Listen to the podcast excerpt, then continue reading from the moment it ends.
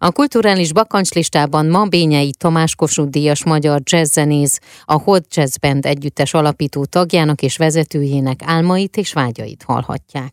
Van-e ilyen lista, és hogy mi szerepel ezen a listán? Hosszú vagy rövid? Átélni valamilyen kulturális élményt, eljutni valahova, vagy együtt dolgozni valakivel?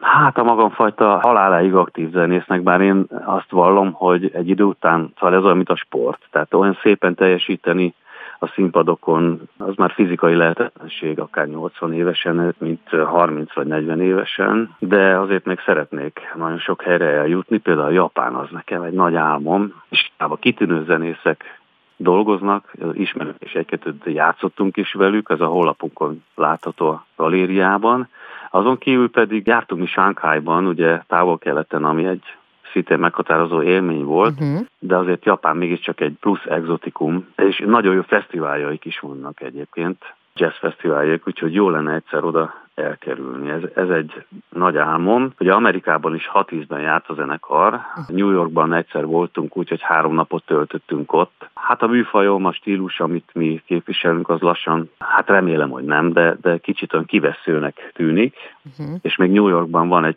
pár nagyon jó zenész, akikkel szeretnék találkozni így jazzklubokban, úgyhogy oda még szeretnék eljutni mindenképpen. Én pedig kívánom, hogy ez teljesüljön, és hogyha megtörtént, akkor utána beszélgessünk, hogy milyen volt.